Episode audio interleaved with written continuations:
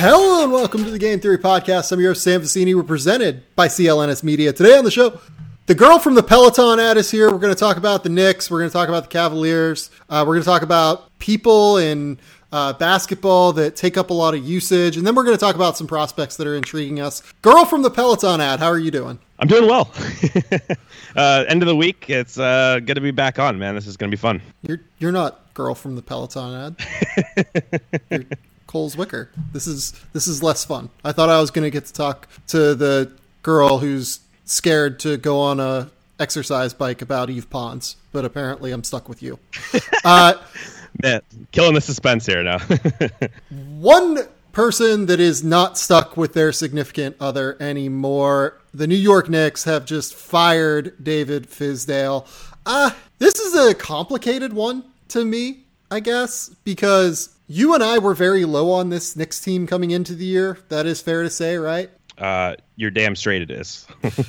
also, like we we were low on it because the roster pieces did not make sense. They did not fit together. Um, we were not necessarily low on it because of Fizdale. Having said that, I thought they would have more than four wins right now. And I don't think David Fizdale has covered himself in glory and is someone that they should assuredly be trying to keep in the fold, right? Like, it's a complicated issue, I think. Uh, I would love to hear your thoughts on the Knicks deciding to fire Fizdale. Yeah, to me, it's simpler. I don't think that Fizdale has done anything affirmatively positive to suggest that he's the guy for this job. And when you have a coaching situation like that where you're not adding any value, and I don't know what argument you can make that he is a positive coach for this team.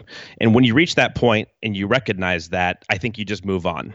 I'm not saying it, it this doesn't mean it's all his fault. I think it's multifaceted as far as who's to blame, but I think it's pretty clear that Fizdale was not the guy. And again, I think when you have that situation like Igor last year with the Suns, for example, sure. I don't think the Suns were hit Igor's fault. I think there's a lot of personnel issues. Uh, at, at, play there as far as transactions and whatnot. But it was pretty clear that he didn't do anything positive to the point where you say this guy is the guy moving forward. You might as well just move on. And of course, James Jones became the GM, so he wanted to get his guy in the building. So it's a little bit different. But I think overall, when you have a coach that you don't really believe in as being a long term option, you just move on. You don't wait a year, for example, and, and waste that time. So yeah, I think I agree with you on this first and foremost. Uh, I don't really have a problem with them firing Fizdale. Like LeBron has come out and said that his guy Fizdale that was with him in Miami was the fall guy, and yeah, you know there have been some national people like when Woj reported it. Woj said that uh, it was this is a rudderless ship, and look, I agree. The Knicks are a rudderless ship. I don't think that Woj, what Woj said is wrong. Having said that, over the last Specifically, the last two games, I would say it's been trending worse. This team has gotten demonstrably significantly worse. And it's even little stuff like effort, right? Like you go out and you sign Bobby Portis, Marcus Morris, Taj Gibson, these guys who have a reputation for playing hard, for, you know, kind of being culture guys. You know, Marcus Morris is someone who I think is good to have around you have vets around. You know, who knows what he's like whenever he's the vet law like voice in the room.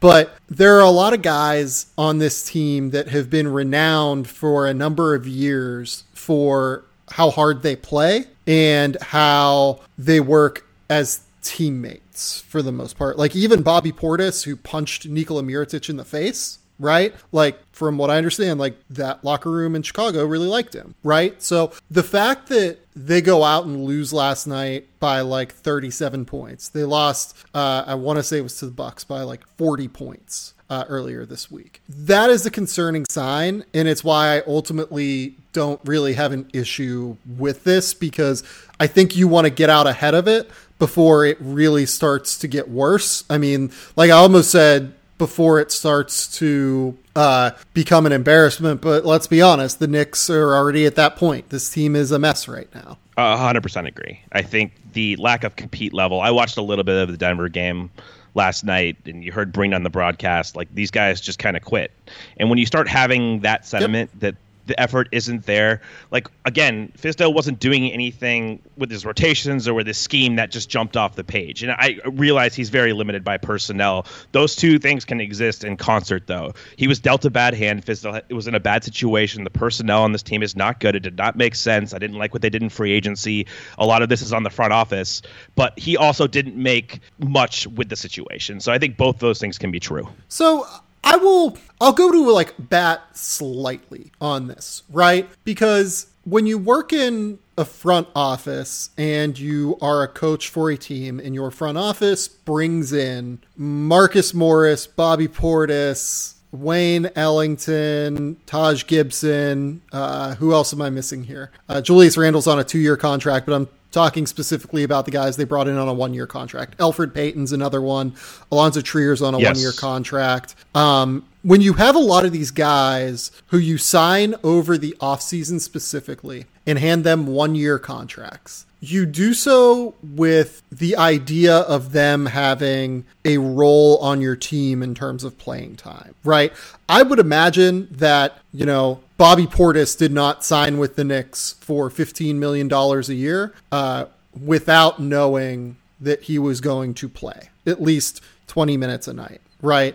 You can say the same with Marcus Morris. You can say the same with whoever you want to talk about, right? Like I would imagine that there were some assurances made in terms of playing time to these guys because they all have to re-enter the market next summer. And I know that, you know, theoretically they're two year deals with a second year team option, right? But the Knicks have the ability to have max cap space next summer. They're probably re-entering the marketplace next summer. Just a realistic assessment of what this is. So I think that in that case, Fizz was put into a hard scenario in the organization as a whole was put into a hard scenario because now you're essentially between a rock and a hard place, right? So, on one hand, you can play the kids and do what the fan base wants and do what will hopefully foster the development of your team long term. But if you do that, you're probably pissing off agents and you're pissing off players who talk to other players around the league. If you play the vets, what you have told them that you're going to play them, you're probably making the vets relatively happier, uh, but you're pissing off the fan base and you're not developing the team in the way that you think. And look, there's a middle ground for all of this, but I think that with the way this roster is constructed, it's the middle ground is too narrow to consistently hit whenever you're trying to formulate a coherent rotation. And that's what makes all of this so incredibly difficult for a coach, like let alone David Fizdale or Gregg Popovich. Like this, this was going to be a hard situation regardless because of the situation that Steve Mills, Scott Perry, James Dolan, and the rest of the front office put the coaching staff in. No, I completely agree. I think that's kind of the point I was making with Fizdale. Is he was put in basically a no-win situation. He just didn't do a lot with that. But I think the primary focus should be on the organization because you said they're kind of put between a rock in a hard place. They put themselves there. Like the organization did that. They made these moves that didn't align.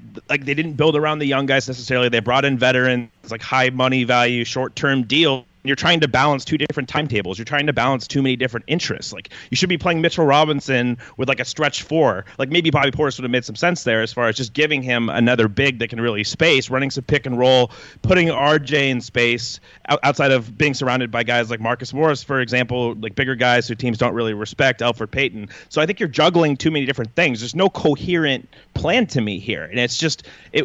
They should have made the Mo Harkless trade and gotten the first round pick. I think at the time they they said they have too many picks already. Well, there's not one difference maker on this team right now. And in my opinion, I don't think there's anybody on this roster that has potential to be a difference maker. Maybe Mitchell Robinson on defense. I think RJ is going to be a very solid player. He's going to be a good starter, but I don't think he's moving the needle for you. So why are you sacrificing picks in that respect when you don't have the guy yet? So I just think the the mentality of the front office approach to this is off still a bad hand. Again, I don't think he's done anything with it, and that's why I'm okay, you know, with him being let go. If he's not going to do anything for your team, I, I, don't have a problem with that. I don't like to see anybody get fired, of course, but that's just the nature of the league. If you don't do your job to the fullest extent, you're probably not going to be kept there. But I also think this kind of logic should also apply to the front office because they haven't done their job. Yeah, you know, like it's funny. I talked to like some people within that organization, we will say, and you know, basically what their thought was is they did not want to go down the road of, you know, taking on an asset for a draft pick. And I don't I do not understand why. I think that is a complete and utter mistake on their part. Um, and part of the issue too is not like you said, like there was merit to some of these signings, right? Uh, signing Bobby Portis theoretically to space the floor for RJ Barrett and your attack oriented guards like Dennis Smith Jr. Sure. Right? Like you can make a case for that. Uh, he's not going to help your defense, but whatever. Uh, if your goal is development, that is not a crazy bad decision. Even like Marcus Morris at the four, not a crazy bad decision, right? Like he can space the floor a little bit. He gives you another option in terms of being able to create offense as a bailout situation, which is something that this team needs. Like that, there are worlds where that signing works. The problem is signing five of these guys, right? It's not signing one or two of them and seeing what works. You can't really do that in the NBA. You can't sign five, hope that one or two of them work out on big money one year deals and like pray. You can do it with minimum players, like with what Houston has done, right? Like they just take swings, right? The Sixers just take swings because those guys are happy to get deals, right? They're just happy to, uh, they want to compete and they want to be on a roster and they're going to work their ass off to get it, but they're happy to be on a roster and they understand that their role is probably going to be minimal on some level, right? When you sign guys yeah, no. to 10 to 20 million dollar deals that's just not a realistic assessment of how this is going to go well i think Randle's a really good embodiment of this like i do think Randle's a quality player in his own right i like him more as like a sixth man kind of the role he played on the pelicans for example as like a scoring yep. type but like on this team, you're paying him starter money, so you're gonna start him at the four. He doesn't make any sense next to Mitchell Robinson. Like those just, those guys aren't compatible on the floor, especially next to RJ too. It just doesn't make logical sense for developing and cultivating your young talent. And then you come into political issues like you're paying Randle all this money, so you have to start him but that doesn't make the most sense for this team. And that's why it's not just about acquiring talent. and, and again, you, you have to make your team, as far as team building sense, make sense, not just on the same timelines necessarily, but put guys in position to succeed. And they're not optimizing a lot of these guys. And you know, this is something I wrote in the prospect breakdown for the Knicks that I wrote up.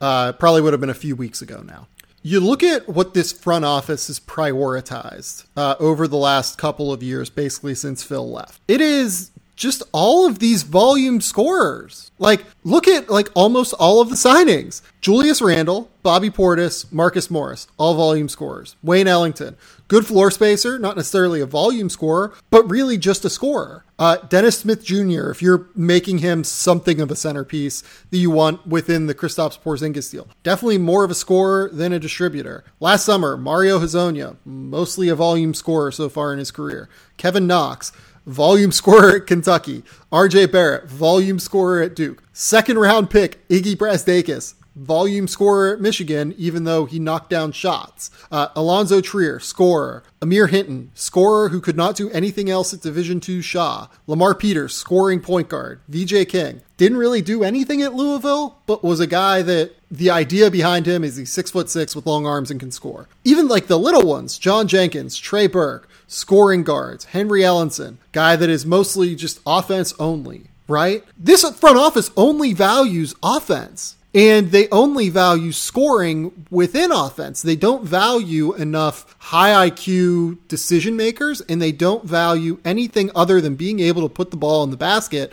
And that is a terrible way to build a basketball team. Well, kind of the irony of that is a lot these guys, like Knox, for example, is better utilized as a floor spacer than he is a volume scorer. Like if you put him in an optimal role, he's more of a tertiary guy who's like a floor spacer, can attack closeouts a little bit. You don't really want him as the focal point of your offense. He's an ancillary guy. That that's kind of that's kind of interesting. I will give them credit though for the Mitchell Robinson pick. I think that was actually a very yeah. very good pick. I, I tweeted at the time that was probably the best work the Knicks have had in a long time, and of course I mean, we know the inter- you can probably confirm that, but I thought that was actually good. That was a good move by them. Outside of that, I, I, think it's been kind of a train wreck. And they haven't drafted. I wouldn't say they've drafted terribly. Like Ntilikina hasn't turned out at the time. I, I still think. But that that wasn't okay really player. this front office though. That was that was the Phil Jackson era. That's a good point. So yeah, like, no, great point. So go ahead. No, I was going to say. Uh, I mean, even then, you could say they didn't they didn't take Donovan Mitchell, so it wasn't perfect there. But you're absolutely right. that wasn't the same um, front office, the same decision makers.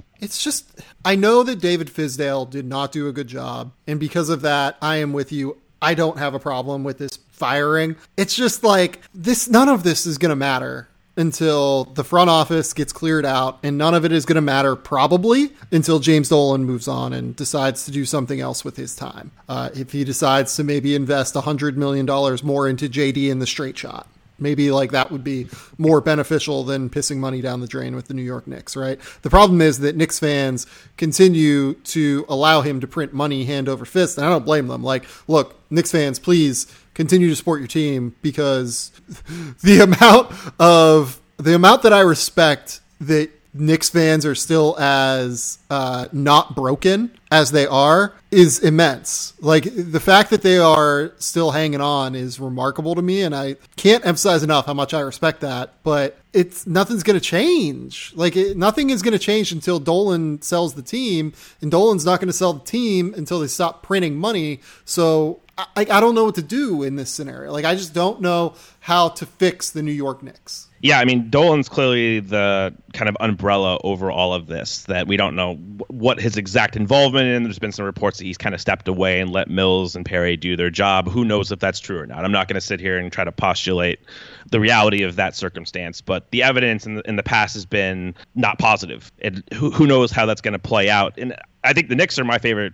Personally, they're my favorite fan base in the league. So it, it sucks to kind of see them, and I think they have the best broadcast in the league with Breen, like and, and Clyde. I, I, I enjoy Clyde a lot. Like that, it, it's just kind of the whole thing's kind of tragic. It, they should be a better team. They're you know in the garden. It, just hasn't happened, and, and the decision making hasn't been there. I do think they need an overhaul. They need to get people in there who have a better idea of like evaluating talent and, and, they have to get a difference maker. You can't really do anything in the league if you don't have that guy.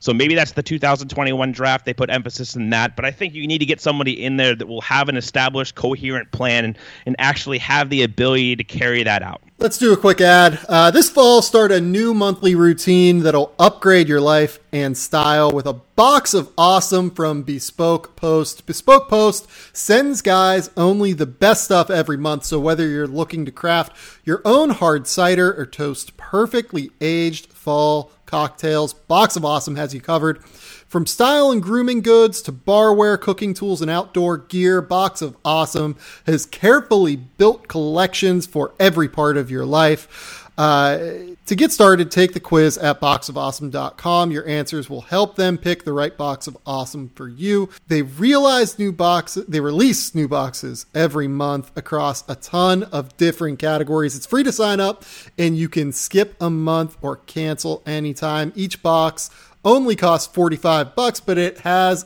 $70 or more worth of gear inside. Get 20% off of your first monthly box when you sign up at boxofawesome.com and enter the code theory T H E O R Y at checkout. That's boxofawesome.com. Code theory for 20% off your first box. I can't imagine a better gift than that for Christmas. Uh, and look, let's hit up ExpressVPN as well. I live in Los Angeles, but I enjoy watching games from all across the country. It used to be a big pain for me because they don't always show their games in my area. But this season, I discovered an amazing trick that lets me watch every single NBA game live for a fraction of the normal cost. It's called ExpressVPN. Here's how it works the NBA offers NBA League Pass, which lets you stream games online, but if you live in the US or Canada, it doesn't let you watch all of them because some of them are blacked out. So what do you do? You fire up ExpressVPN and use to change your location to a different country. Buy and use the NBA League Pass from there, and boom, there are no blackouts. Look, even when I'm not watching the NBA, I'm just like kind of crazy about my information being out there. Uh, I have ExpressVPN on all the time because it encrypts all of my data, keeps me safe from hackers. Uh, it really is just a terrific product. Use my special link today to get three months free at expressvpn.com slash theory. Uh, that's again T-H-E-O-R-Y. After which you can sign up for NBA League Pass at a huge discount. That's E-X-P-R ESSVPN.com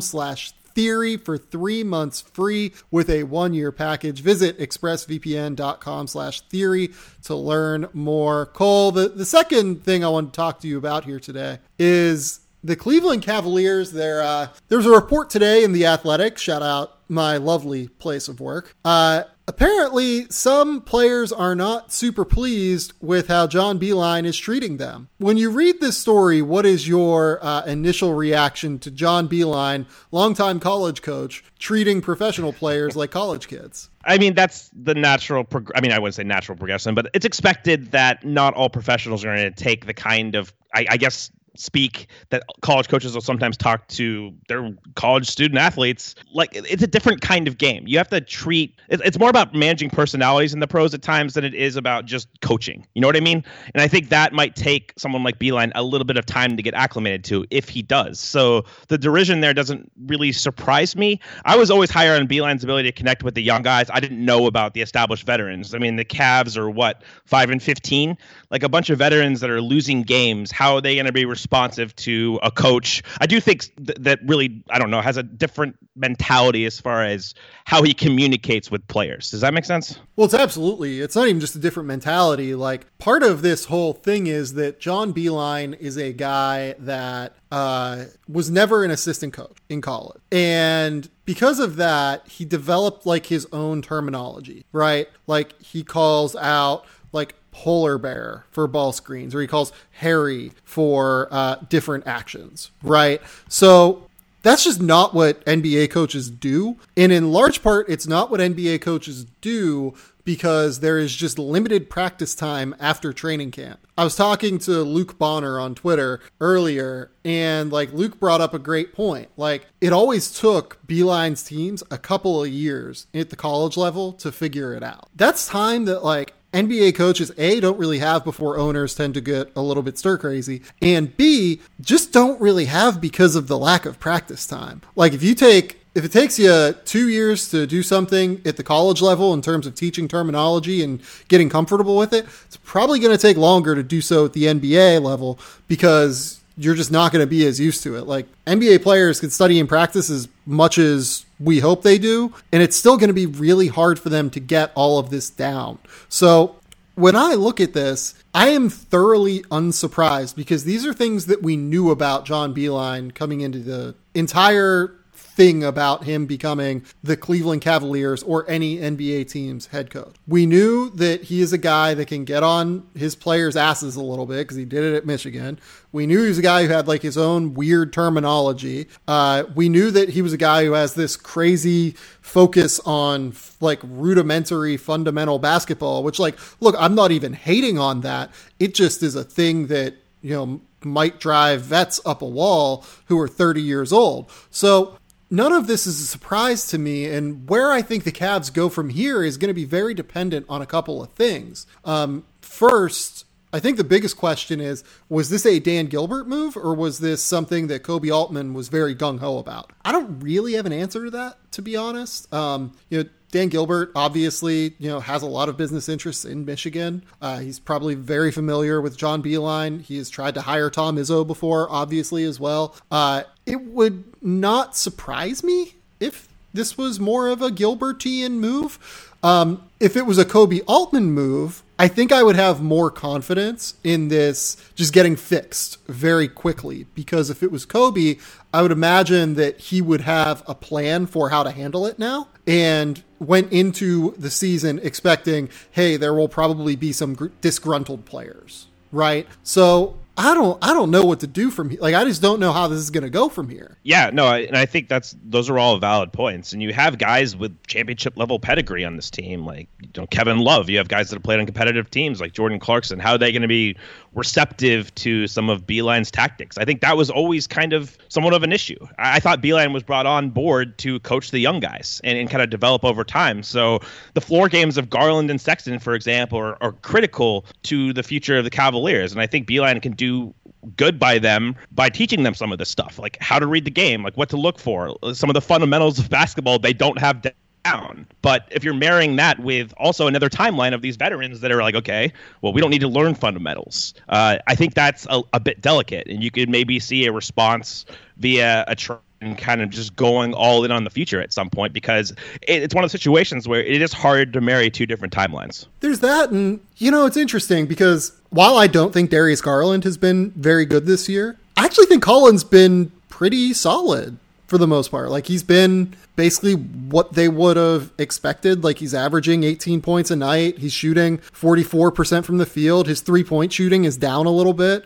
Um, but if you assume that that's going to bounce up, like if you assume that Collin is a shooter, like I do, like I think he's really gone a long way toward fixing a lot of the issues of his jumper. I, like he's been fine. I think so far. Like he's never going to be some elite level passer, but I think he's done a pretty good job. Garland is like a whole different ball game just because I think he's really still learning uh, quite a bit and like I think that that goes back to the fact that like he came up almost as more of a two guard and you know missed all of his college season for the most part, other than four games, and um, you know maybe doesn't have like a crazy amount of experience seeing the floor as a guard. Like I was talking to someone earlier, like if I was the Cavs, like I would probably just want Darius to like go down to the G League for a little bit and just kind of get a chance to run the show himself for a while and do it against worse players and maybe not like have his head like far beneath the sand, right? Or like far beneath water. Yeah, but don't you think that's kind of an indictment on the pick then? If you have a point guard in air quotes that has to go down to the G League to get reps in pick and roll play because he doesn't really understand a lot of the fundamentals of that? I mean, I, I, didn't love the pick when they had Collin already. So I'm not. Ta- I'm not talking about you specifically. I'm just saying, like, I'm talking in general terms. Like, this is kind of what I'm getting at with the Cavs. You have to factor in expectations too, and I think a lot of Cavs fans that I saw on Twitter were like, "This is the next Atlanta Hawks," but you don't have Trae Young, guys. Like, you you don't. Like, and that's kind of the difference between these two rosters. Uh, apart from other differences, I'm a big Lloyd Pierce fan, of course, but I, I think that you have to have the actual infrastructure. Like, who's defending on this team? They don't have any wings. Like, there's a lot of infrastructure problems. Like, do you what do you really expect? And when you get veterans and they're five and fifteen and they're being taught, they're being coached on fundamentals, you're probably going to have a little bit of like a response to that. Yeah, and you know, you brought up the defense, right? Like I actually thought that they were pretty frisky early on defensively. Like I remember talking about that with you. Like they looked fine on defense early in the season, they that's fallen off. They're like 25th in defensive rating now, and I would imagine that if you go back through uh, their last you know 10 to 15 games they're probably like 29th or 30th like it's it's pretty bad now uh, and look like talent wise that's where we expected them to be and but i also worry that that is a sign of Beilein starting to wear on them in a way that isn't super sustainable long term. Yeah, that's definitely fair, and I think we both expected their defense to be porous. I, oh, I, I thought they would be one of the two worst defenses in the NBA, like unquestionably. Oh, so oh, yeah. the fact that they were like pretty competent early in the season, I was like, okay, this is this is interesting. Like this, maybe they'll figure this out. But like, no, that is completely fallen off. They've lost ten of their last eleven and have looked like abysmal. Yeah, and I think the the bigger takeaway for me and both of us at the time was they're competing. That's what I liked about right. the Cavs. Is Beilein was getting these guys to play hard. Like they were playing playing above their talent level on defense, and that was a testament to the coach. I haven't seen, or maybe in part a testament to the coach. I haven't seen them play in a good bit, so I don't know if that compete level and that effort and that fire has you know regressed, or it's just they're regressing back to the mean or back to their average as far as them not being a good defensive team. They don't have rim protection. Again, they they play two guards. They don't have defensive wings. It's a flawed roster, and I think again when you're a fan base, you have to manage expectations. Like I just talked with Brad Rowland on his podcast with the Hawks, and a lot of Hawks fans are like after Lloyd Pierce. They're starting like Damian Jones and Jabari Parker at the four five. Those that's like the worst defensive four or five combination I've ever seen. It's just you have to understand the situation and the context and, and make observations and analysis based on that. Things don't exist in a vacuum. So over the last 11 games for the Cavs, I just pulled up some numbers here. They have a 118.8 defensive rating, uh, which is not last in the league, shockingly, because Atlanta, as you just mentioned, is setting a new precedent for defensive oh, aptitude. Um, a minus 15.5 net rating. That is worse than the league, and it's worse by like almost a point and a half uh, in comparison to Atlanta. But the problem, even in addition to the defense, is the fact that like this team just is not fun to watch. They have a 52.2 assist rate, which is second worst.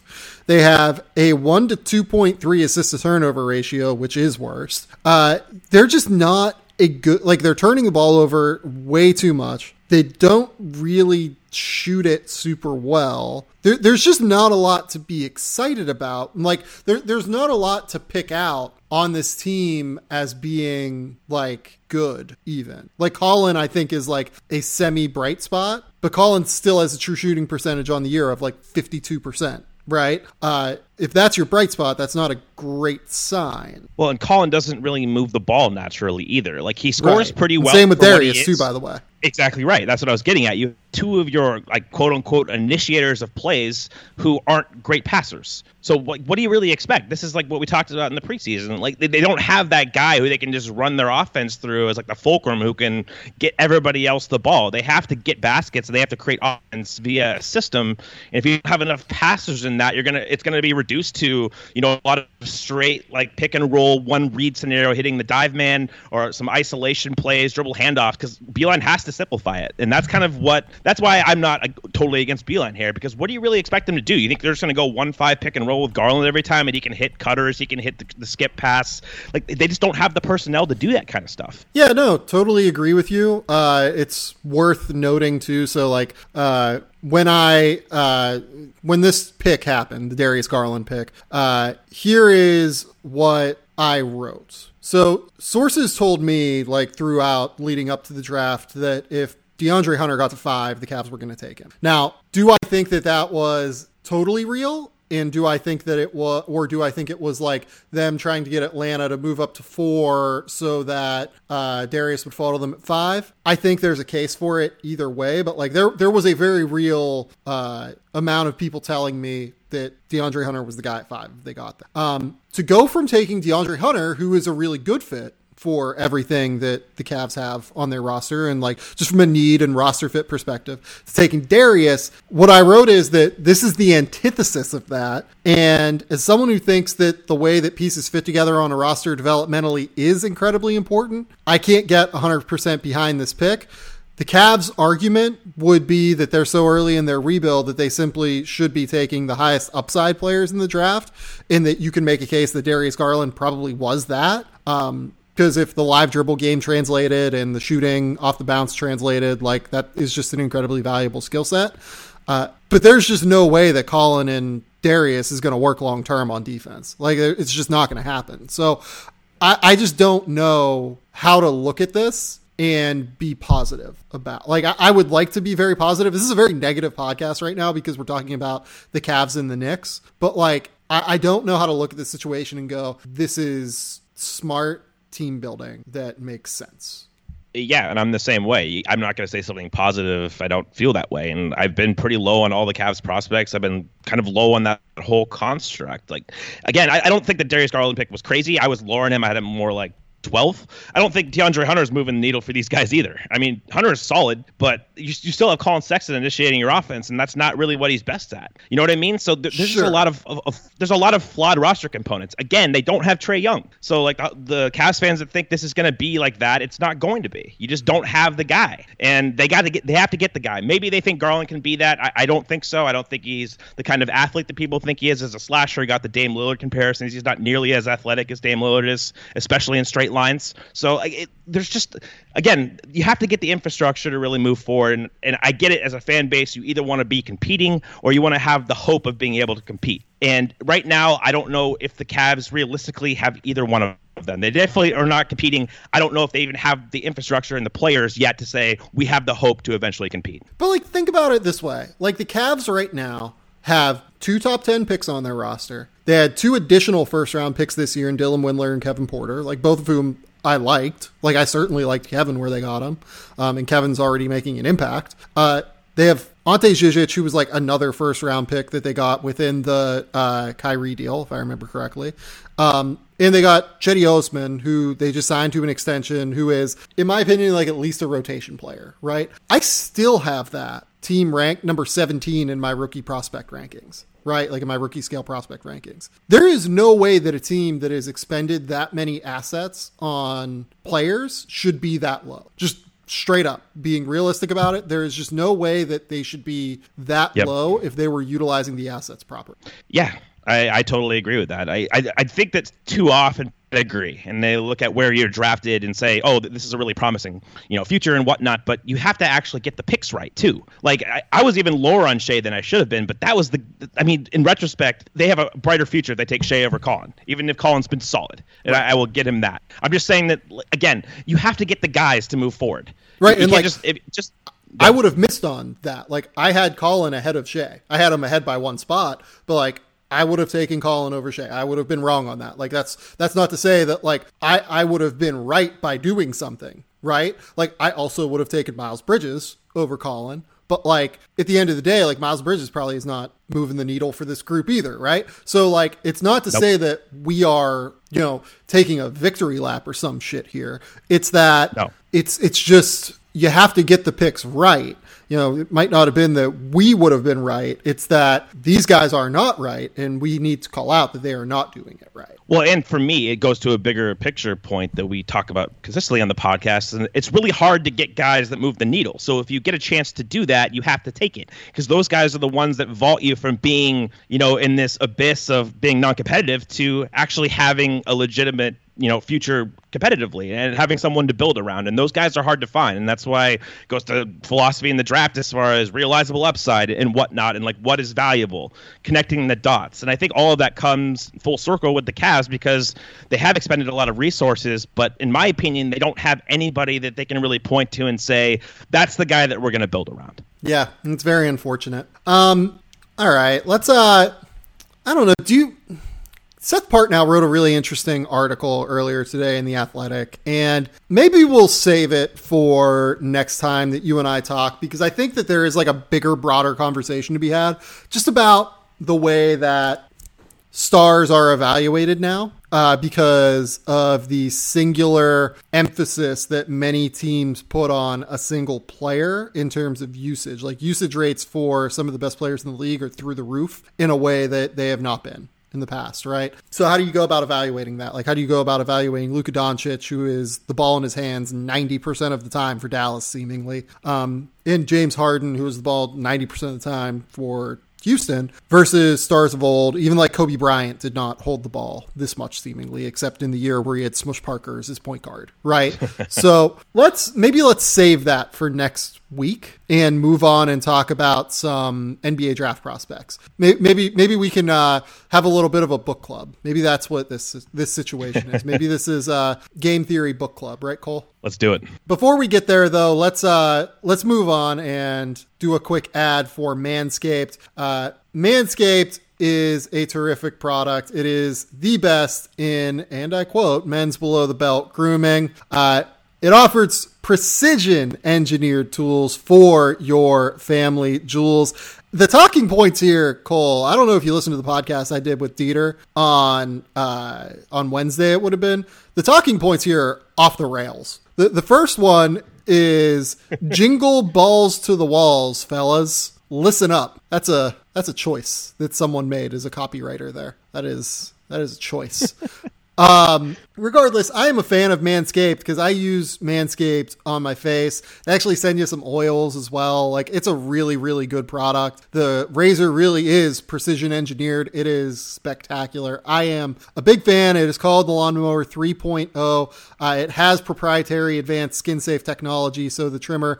Uh, it doesn't nick, it doesn't snag. Like it's just a really, really good product. Uh, and basically, what I'm able to offer you guys is 20% off and free shipping with the code THEORY at manscaped.com. Uh, 20% off and free shipping with the code theory at manscaped.com. It really, again, like I can make fun of the talking points as much as I want, but it is a genuinely really good product. And I, actually use it. Uh, and I am very excited to get a chance to sell this to you guys on the podcast, but uh, at least at a discount that they're selling it to you. Uh, man, but the, the call to action here at the end where it says lean up your nuts and make Santa proud this year. We gotta we gotta get it a little bit under control there, boys. Just gotta gotta get it slightly more under control.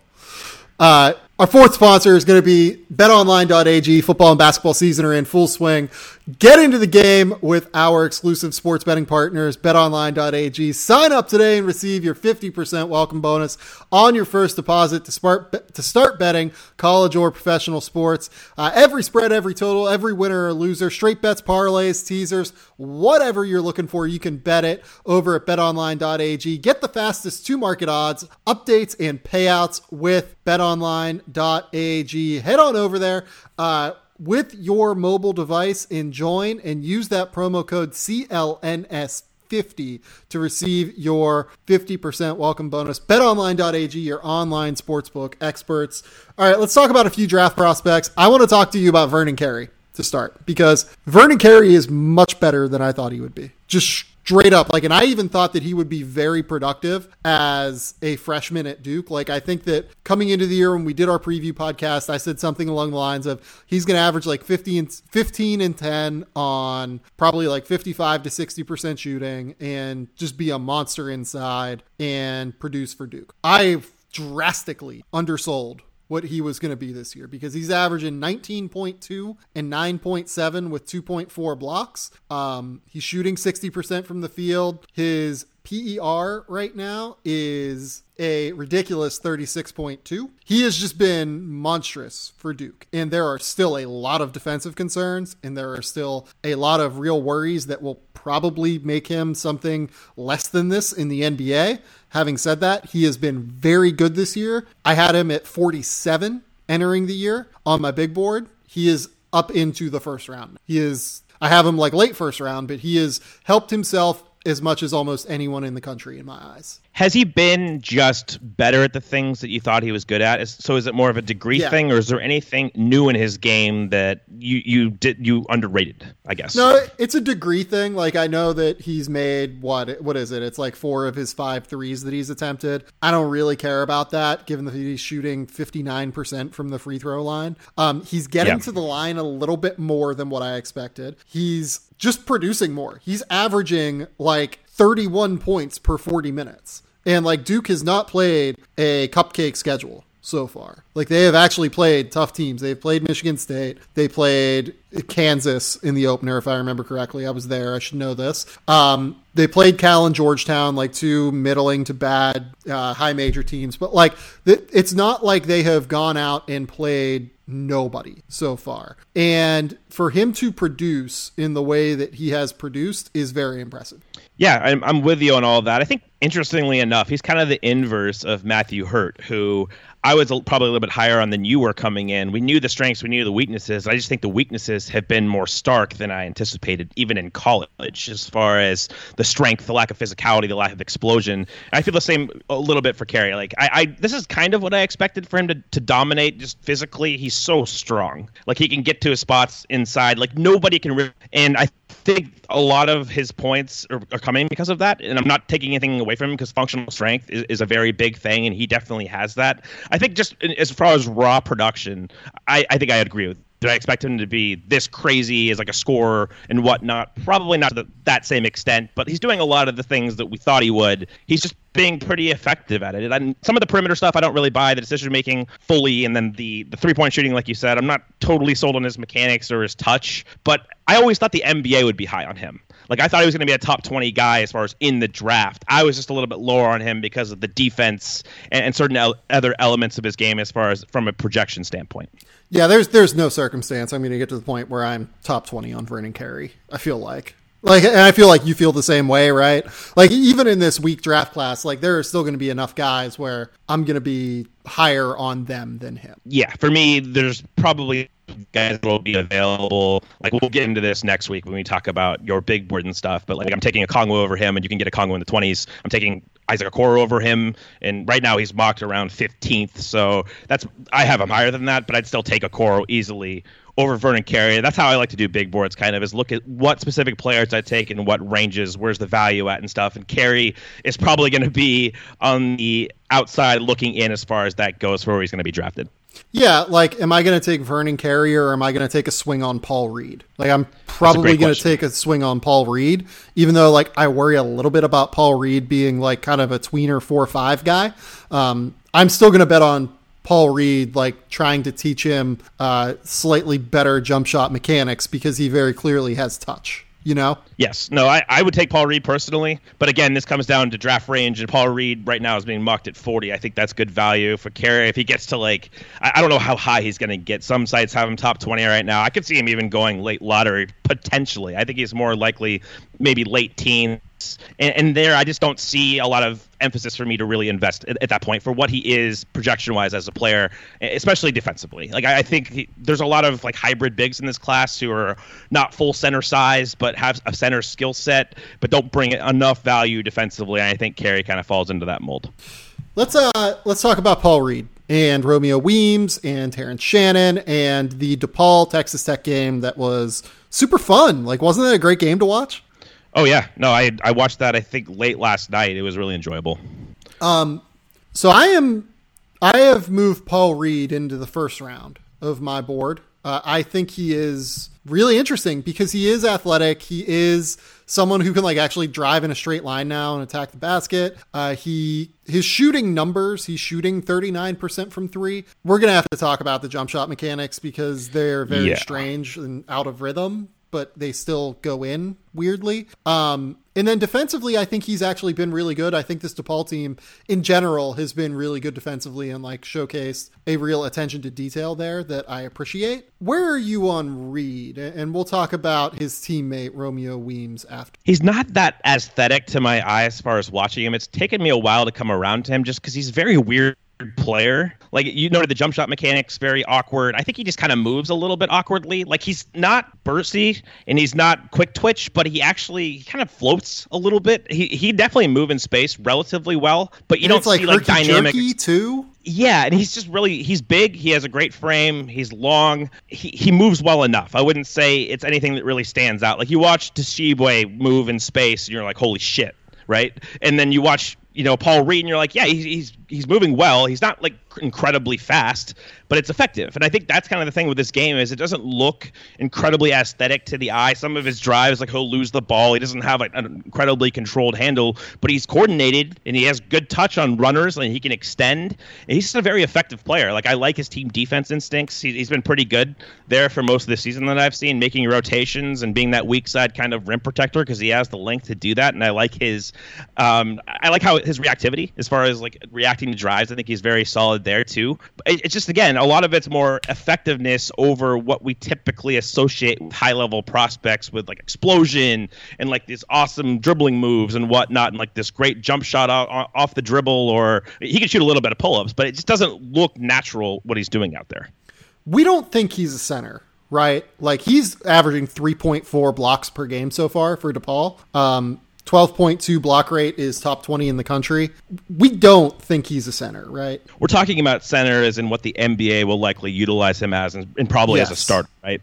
Yes. Yeah, for me, no. I think if he's going to start, it's going to be at the four, but I do think he will play some five. Yeah, I do think that I agree with that. Um, I think he moves well enough laterally, though, to be okay at the four. Like, sure. I actually think basically with these four or five tweeners, you are who you can defend, right?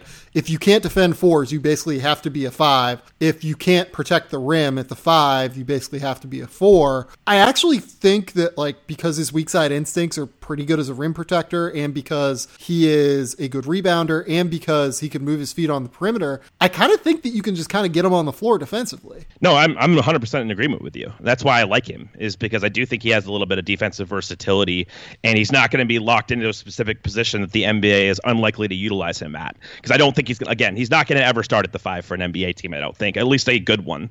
So you have to kind of base in his skill set, and I think his ability to really his improvement as a slasher, I think, is also kind of underrated. Frankly, like his coordination um, on straight line drives. It's not a lot yeah. of advanced stuff, but he's he's coordinated enough to do that. I'm not sure if he's going to do it at a high level, but that's important to his projection too. Is like a floor spacer. And my, my biggest question with him, we'll, we'll get into the jump shot probably now, is m- most importantly, is the NBA going to buy his shot? I don't think so.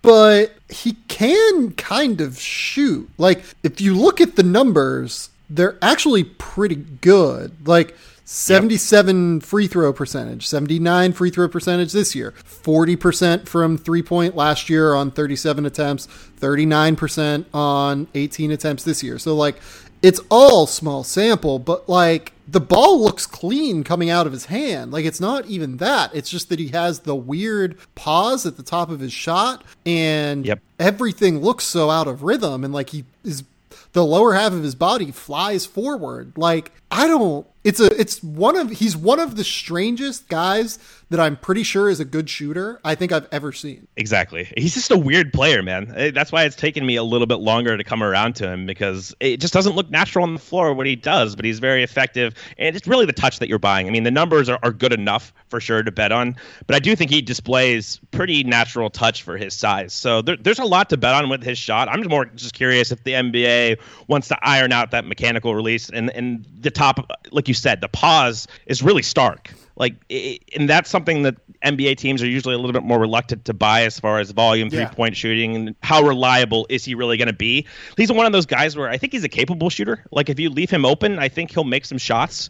Is it enough to command the gravity of a defense? Is it enough to do it high volume? I think those are the degree questions that come into play here. Okay, and then my last question on Paul Reed Is there a chance that he is developing into a potential like legit perimeter forward. And by that I mean like you probably are not going to play him at the 3, but like he can actually catch triple threat, drive in a straight line now, catch triple threat, knock down a shot now. He doesn't have any real like catch two dribble pull up game. And I think that that's probably why the answer is no. But given yeah. that his developmental track record is now like very clearly like on an arrow going through the roof, basically, because like up until last year, like he was not a guy that was a real prospect. Like he averaged 3.6 points per game as a freshman at DePaul. Even through the first half of last year, he was not really like a guy, right? Do we think there's any upward equity of him being like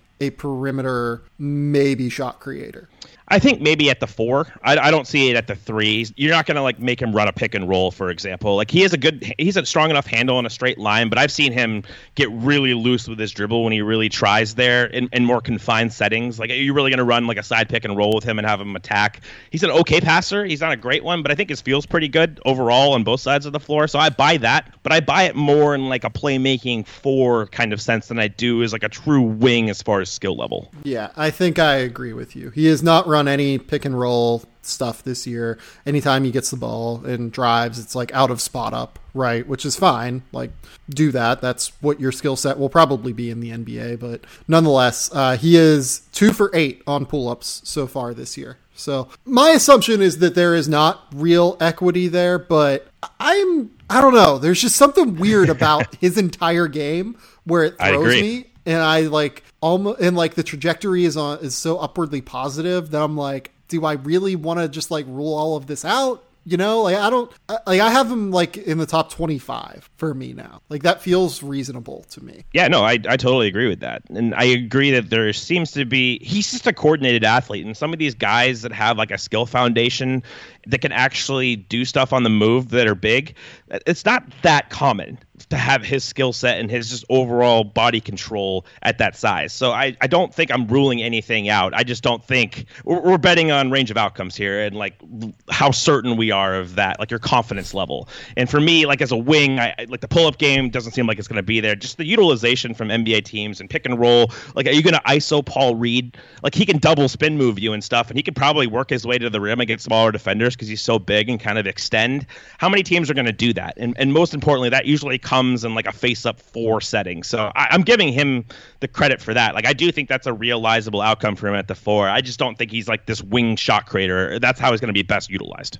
Romeo Weems now. Uh, I have I have Weems as a top 50 guy on my board. I really like the defensive intensity. I really like his frame. Uh, I do think there are some very real offensive concerns in terms of like skill set right now. But where are you on Romeo Weems? I've always liked his instincts. I think he has great hands on defense. He's got good enough mobility. He's not Isaac Okoro's level as far as defensive ability, but I think he's really, really advanced for a freshman. Still makes a lot of mistakes. Like he fucked up a lot in Texas Tech in that in that game. He also made some really good plays, light on his feet. You know, he's a good team defender. That's something that Paul Reed is good at as well, and that's why I think DePaul is a good defensive team is because those two guys are very good team defenders. Uh, the offensive skill package right now is very. You can see a little bit of upside as far as he can dribble pretty well, and I think he's an underrated passer at times, but hasn't really reined it in as far as making decisions. The jump shot is really where the emphasis should be focused on.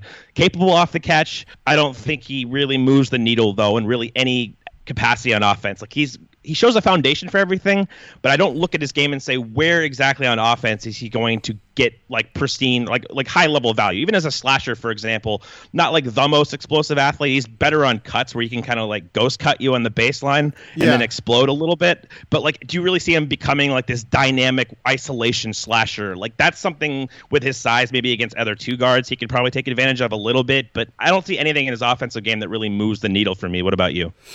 I think he's a little bit smarter than that. Like I, the way that he plays, I think is actually highly intelligent. He's really smart at timing those I agree. cuts. He is. No, I agree if, he's really, really good decision maker too. Like he makes a couple of passes per game where I'm like, oh, that was really impressive, and he doesn't turn the ball over. Like he seems to know how to make a play out there, which is while also like staying within himself, which is like a really interesting uh, role player skill at the next level. And obviously like he is a real defensive like difference maker whenever he is uh just active and aggressive. Like i agree with you. He still needs to like hone in some shit in terms of just being overly aggressive right? But if you think that the shot is real to the point where he is like you know a 37% three point shooter and you think that he is a good decision maker and like a high feel player on offense, and he's like a defensive difference maker in some regard, maybe not like an elite defender, but like a solid multi positional defender at six seven with like a seven foot wingspan or something. There's some like real, real interesting shit there. No, I'm with you. I've I've always been a fan of his, and I agree with the feel. I think that's why I've always liked him. I just don't think from a skill perspective, even like okay, yeah, he's a great. He, he has some good cutting instincts. He's got good like extra ball movement. He makes the right play. He can make a play, but he's more of like a Swiss Army knife. You know what I mean? Like he's not totally bringing agree. one skill, and that those guys kind of always make me reluctant. As much as I like them as players, like I really do enjoy Romeo Weems. I think he's good, and I, I like where if he came out in this class, I'd like where you could get him for what he brings. I just don't ever know if it's going to be like one specific skill that he brings to the table that's going to be a stark positive. And th- those guys kind of all scare me because I don't think Romeo Weems is like this wing stopper. Like I think he's a, a good defender. He's going to be a plus defender in the NBA, but I don't think he's like a dynamic defender. And I think that's the difference. I think he's kind of like in some ways he's like a poor man's Isaac Okoro, who's a better athlete. He's a better slasher. I think he's a better defender. Weems has shot the ball better, so I think that would be Weems. Weems is one kind of positive over Okoro. Both guys know how to play and like pass and stuff, but I, I think I see more difference making upside with Okoro compared to Weems, so I just don't see it for. So let's talk about uh, your guy, Terrence Shannon. Terrence is a guy that you brought up on the podcast in the preseason as someone to watch. Uh, by the way, I have Romeo Weems like at 55 or whatever, or, or, 45 or something like that. Like I, I am not at the point where like, oh yeah, this guy's like a first round pick. This guy is like super, super interesting. I'm just intrigued to see where it goes. Um, Terrence Shannon's a guy that really blew up in that game against DePaul. I think he dropped 24. Uh, was just really, really solid throughout the course of that game. He's only shooting 26% from three.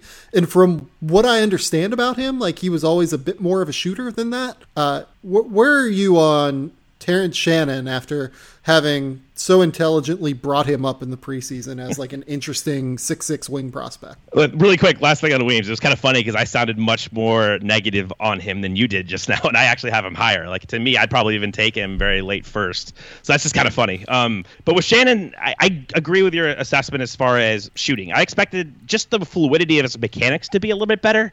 Like to me, he doesn't load quickly into his shot. It's a little awkward. Like just that process of picking up the ball and shooting quickly. And I was expecting a little bit of cleaner release. I was expecting more like Jahmi'us Ramsey, his teammate. I was expecting a little bit more of that, and he's oh, just a little bit more up. rigid. I've been told that the pronunciation is Jahmi'us oh, Ramsey. Perfect. Thank you for so, that. so we. Uh, oh, oh I, I, I always enjoy getting the right pronunciation right. yeah, I needed I needed to bring that up. Uh, let me uh, let me yell out who gave me that. Uh, it was it was Thomas Mooney it's it's Jahmi'us Ramsey. I'm sorry, Jahmi'us Ramsey. I'm gonna say Ramsey from now on, but decided to stop screwing it up. But, but like, yeah, I was Jahmi'us is a super fun name to say. Oh, you're damn right it is. It's awesome. So if I can get it right and it like, gets instilled in my head when I'm talking quickly, hopefully that becomes a pattern. But uh, What are your thoughts on Shannon? Like uh, for me, again, I, I, think I was expecting a little bit more fluidity in his release. He's a little bit better of an athlete than I thought he'd be. Like I thought at certain times against DePaul, like he got the corner against Weems. It was kind of fun to watch those two go one on one a little bit. I think his first step and kind of the burst of time popped to me, as well as the explosion. And again, Ross Homan on the Stepien makes this point all the time. Like Texas Tech's strength and conditioning program is pretty wildly good. So I even see a little bit more pop to his game than I saw at lower levels. Yeah, I think he is a two year guy. Um, having now seen him in a few games, uh, the shoot the shooting is what needs to like kind of even out a little bit. Like he's not some wild athlete that's going to go out and you know Zhaire Smith up draft boards, right? He's probably going to be a guy that needs to stay two years, maybe three years, probably two though, and figure out some of the way that the game moves. Because I still think the game is moving a little bit quickly for him. Like he makes a couple like weird turnovers, seemingly uh, yep. every game. Like not not even like terrible ones, but just like oh, you're just very young. Like th- this will come, you know. Um, not like a high level passer decision maker either. Um, yeah, just a multi year guy to me uh, and like a guy that has a real shot because he has a great frame and there is a chance that he'll shoot it at some point. But uh, and I do like the driving game. I like the fact that he seems to be fearless in the way that he attacks the basket and he's not afraid of contact. He's not afraid of finishing through contact. Like th- there are some really interesting things. And like I don't mean to be like when I say multi-year guy, like he's not a guy that I'm a, I'm uninterested in. I just mean like I think he's probably you know a 2021 draft guy. Well, yeah, and a lot of these multi-year guys, that, when you say that, it's not like you said, it's not a negative. It's maybe he's best optimized doing that, and he'll be legitimate if he can develop more of a skill game, for example. Maybe run some pick and roll, see like field level and stuff like that. I'm interested to see his progression over the rest of the season because, frankly, when we speak about a lot of these guys, most of these guys are multi-year guys, and you want to see. It, sometimes it's yeah. better to stay and develop your skill game, and I think he's one of those guys. And I will say, like 83% from the line, he shot well there. I think he has some touch. I just don't think it's translated quite yet to the three point line and like fluid mechanics, and that's something he can easily work on as well. He's just someone that people should have on their radar. We haven't talked about him a great deal, but he's someone who's definitely interesting. There is a multi year guy that we've been putting on people's radars for years, for multi years. Yes. and he's finally coming through for us, Cole. He's here. Uh, Yves Pons. Oh, man. Yves Pons, he's starting eight games for Tennessee so far. 12.6 points, 5.5 rebounds, shooting 36% from three on 3.1 attempts per game, 53.7% from the field, 80% from the line, blocking 2.4 shots per game. Yves Pons, the, the hype is back, baby. The hype is here and it's real, and I love it. It's hilarious. Like people two years ago were probably like, "Why the fuck are these guys talking about Yves Pons?" Just, I mean, uh, maybe they hadn't seen the highlights of him dunking, which his athleticism is just ridiculous for his build. Like he's an incredible athlete. But I think you see more production this year because he's playing a little bit more big. You see the blocks go way up because he's closer to the rim, making rotations. Yeah. He's had some incredible blocks. He's had some, you know, incredible dunks. But I, I do think the shooting ability progressing like it has. I'm not sure if I really fully buy a shot, but 20 of 25 from the line, 9 of 25 from 3. Never had really great feel and he still doesn't like he he messes up a lot. He doesn't know exactly where to be, doesn't know how to play the game like at a high level. But this is someone who has legitimately he he has like top shelf NBA athleticism, especially when you factor in functional strength. He is a wildly explosive human being who is like 6'7", 240 pounds, and who has like legit weak side shot blocking instincts. He is like a very a very real prospect, I think. Like I have him in my top 100 right now. He is a very real, interesting prospect. I actually have three guys from this Tennessee team in my top 100 right now. I was not expecting that after Grant and Admiral left, but Jordan Bowden is just knocking down 40 two percent of his threes. He's always been a spectacular shooter, and he's starting to do a little bit more on ball.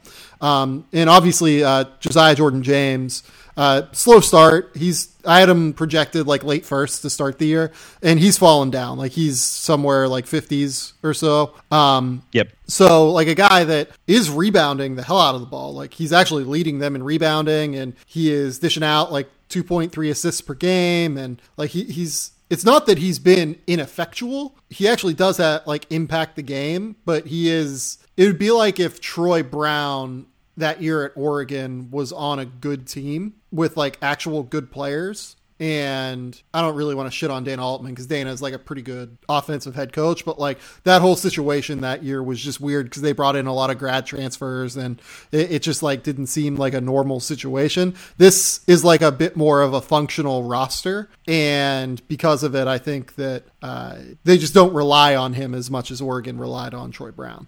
Yeah, totally agree with that in regards to James. And last point on Pons for me, I think he's kind of interesting as like a two way guy. If he were to come out, like I think that that oh, would yeah. be really interesting for me. I, I, I might even end up with him like late second round or something. I don't I don't know yet as far as who comes out, who declares, and who progresses over the rest of the season. But I do think he's a real guy to consider. He's not just like this highlight real, you know, player. I, I think that the, he has some real strengths on the floor now, especially when he's playing more of a big position. Like if you think of him as like, you know, a four and like a, maybe a small ball backup five at times with his strength and athleticism, especially the way some of these NBA teams play in the regular season, I think that he has a role. Oh, give me Yves Pons at the five minutes in the NBA. I demand it, like right now.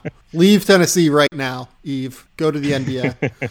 Um, the last guy you wanted to talk about was Aaron Wiggins, and Another guy that I have in my top 100, Aaron Wiggins, is a very interesting prospect. Uh, very good defender. I thought he was a good defender last year too. He's actually added a little bit, I think, off the bounce this year, which is something that you and I actually didn't talk about before we started this. But like, I actually think that like he can attack a closeout a little bit more this year. He's like a guy that shot 34% from two point range last year and like he's increased that to 42% which is still disastrous for a guy that's six six with a seven foot wingspan but like it's a very clear improvement and with the ball handling improvement like you can at least make a make a case that he has taken a leap despite the fact that uh, he's only shooting 31.4 from three right now.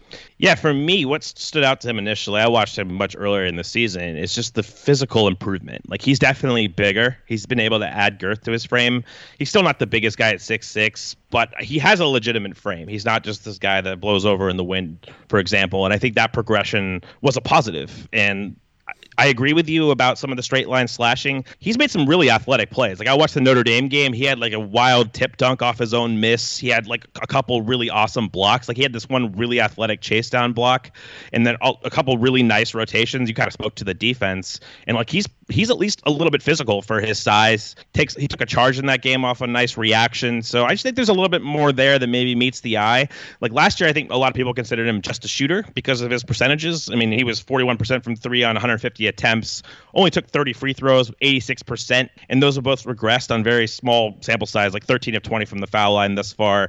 He, his shot doesn't look quite as fluid to me, so I'm going to go back and look at that over the weekend and see if I missed any kind of tweak. Maybe he just got you know so much stronger, and it takes you time to kind of acclimate shooting the ball after adding strength. So I'm going to look for that, but I do think he's interesting. I, I'm not sure how high I'd have him yet, but if he can really get back to shooting the ball like he did last year, which he shot really well, even, even a little bit off movement, not that much. He's mostly like a catch and shoot guy, but just someone who I think has some some two way appeal, even if he doesn't really move the needle in either respect. I think that's about all I've got here. I, I feel like basically the same way on Wiggins. Like I think I have him like in the 70s or so on my board, like a guy that probably not quite there yet, but if you told me he was a riser throughout the year because he started to shoot 40% from three and started to do some things that were a little bit more interesting, uh, even in terms of the handle, because I still think he has a little bit of a ways to go there.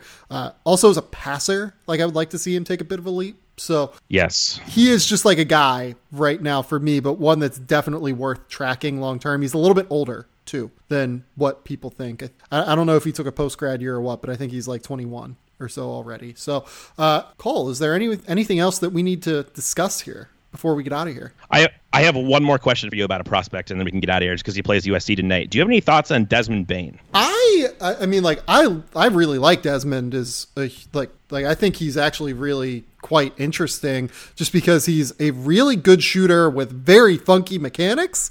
Um, but like he's always been a really good shooter. Like we're at the point now where we have 400 attempts of him at 43% from three. I think we should just trust that he's a really good shooter. I also tend to buy these guys that are just really fucking strong, right? Um, and he is like 215 pounds and jacked. He has short arms. Uh, I think he might even have like a negative wingspan. Where the leap has been this year has been that he is now handling the ball a little bit more. Like they're p- playing him next to, um, if I remember correctly, it's it's going to be PJ Fuller, right? Um, Yep. and like Fuller's or no no no they're playing Fuller only a few minutes. Like he is playing next to PJ Fuller, but like who is their who's the point guard? It's uh I oh do not know. off the top of my head. it's um uh damn it it's um Nembhard right? Like they or, and uh like Dennis. They have they, the two the Dennis is the kid from Utah or not Utah UTA uh Texas Arlington. And then Nembhard is obviously Andrew I think it's Andrew's brother or cousin I can't remember. But um they're they're playing like both of those guys, or like all three of those guys, is like kind of a triumvirate, uh, along with Fuller, who comes off the bench. Fuller's like the most interesting prospect of that group, which is why like I watch him a decent Yep. amount. And they have the uh, is the Argentine Farabello kid too. Like they they play a lot of these guys on ball, like Desmond Bane. Nembhard, Edric Dennis, and Farabello are all averaging at least three assists per game. And PJ Fuller is, you know, a guy that they do essentially play as like a lead guard sometimes. It's a weird ass team. Like they look differently basically every single game that I see them.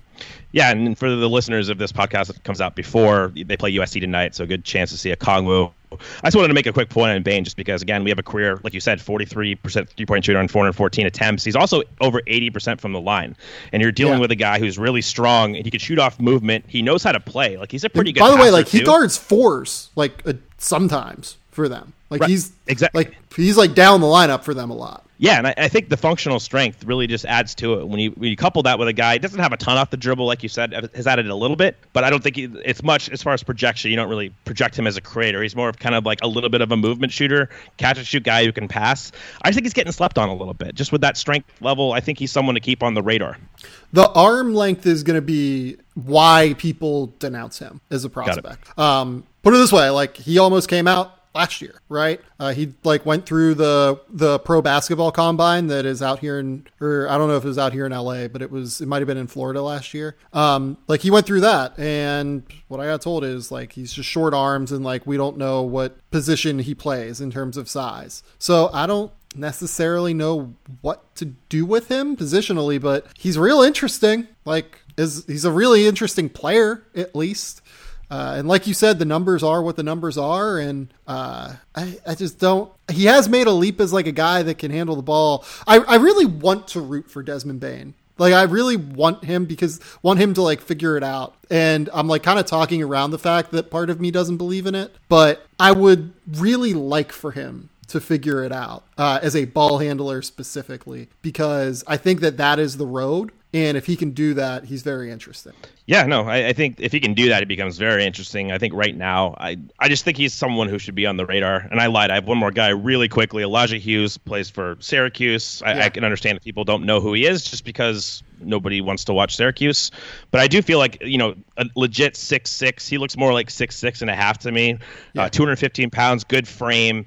Can can shoot a little bit. He has NBA range. I watched a game the other day and he took like two 30 foot threes and he looked pretty fluid. Has a little bit of dribble drive game, not high level burst, doesn't have great explosion, but he can at least dribble, pass, and shoot a little bit. Not sold on his decision making. I haven't watched that much of his tape. And of course, Syracuse Syracuse plays the zone, so he, he had a couple nice crash down blocks, but some of that's a product of you know positioning and being in the position to do that. But he's just someone to keep on the radar as like a, a six six big like bigger bodied frame that can dribble, pass, and shoot a little bit. I think those guys are, are a little bit rarer than you'd think, and maybe as a, if he comes out, maybe as a two way guy or something, I think he has some allure. So here, here would be my question. I'm going to throw names at you that are his most similar players on KenPom, actually. Uh, Davon Reed, Max Strus, Anthony Brown. Um, I think I saw Vic Law down here. Like just a lot of guys, and I think they actually kind of match up with how his game kind of works on the floor too. Like I don't think he's some like crazy athlete. Like a lot of these guys like are not crazy athletes. Uh, Yep. I do buy the shooting for sure. Like I bought the shooting for Reed, for Strus, for Brown. Um, not as much for Vic Law, but like I bought the shooting for all those guys. He, I just don't know if he has enough game. Like I'm just going to be real with it.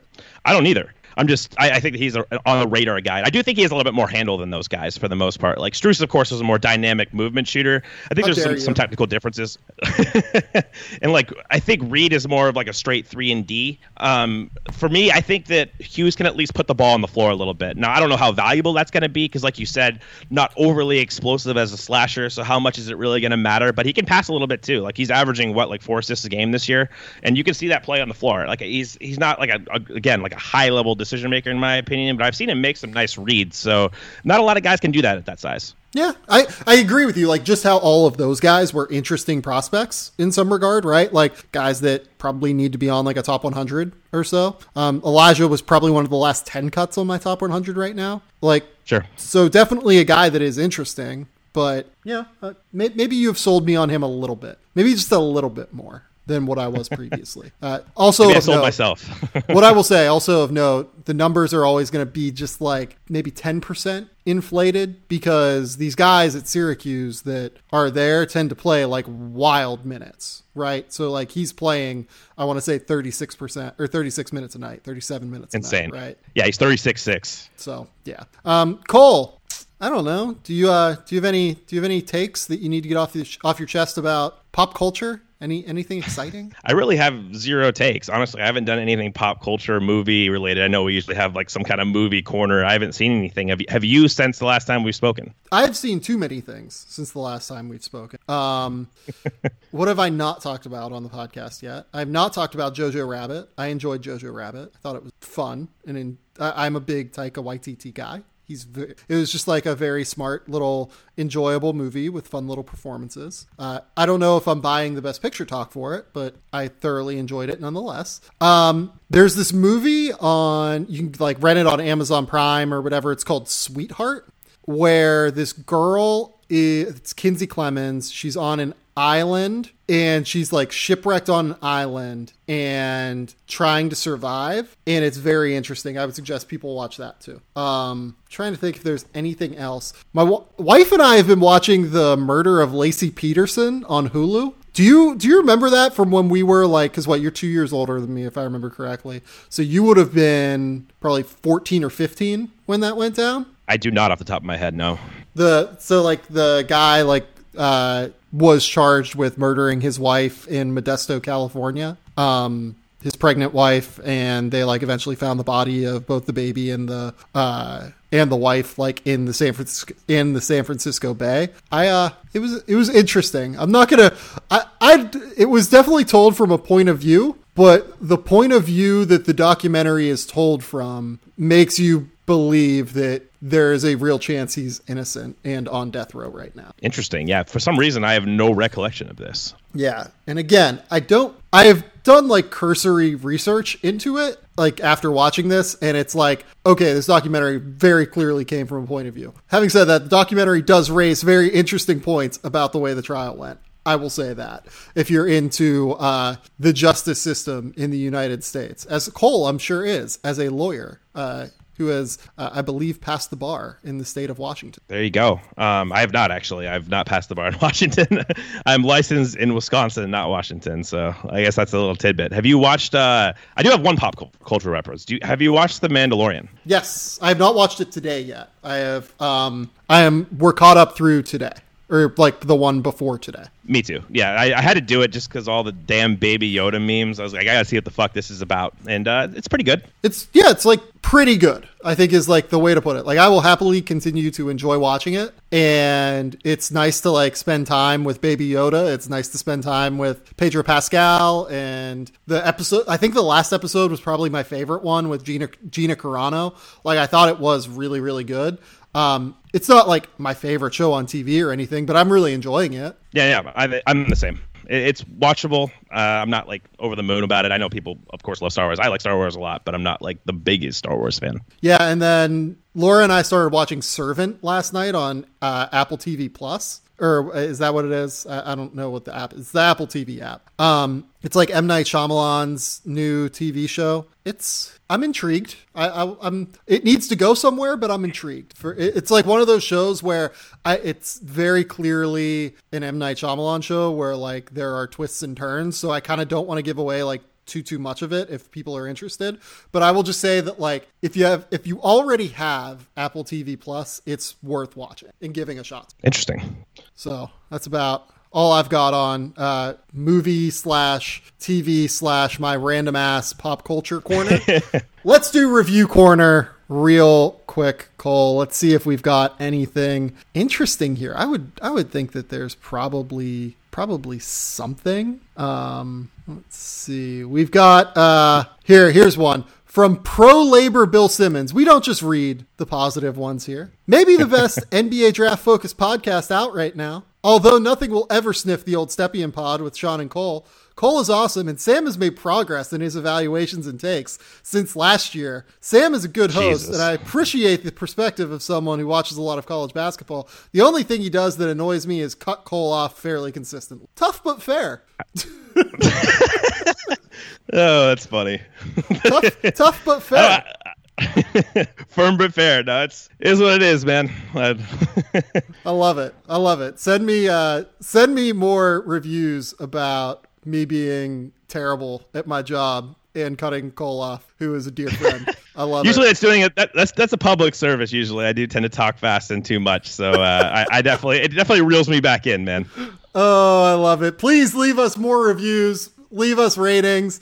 Uh please have a good weekend too. Uh we'll be back next week at some point. Uh, I'll probably try and do three podcasts at some point. Like I want to get back into writing three podcast or doing three podcasts a week, but the problem is that these crazy uh, NBA rookie scale prospect posts take so long for me to do that I end up just like getting crushed like with a pile of work and end up doing two of these a week. So I would like to do three a week. We'll see if we can get there though. But until next time, we'll talk soon.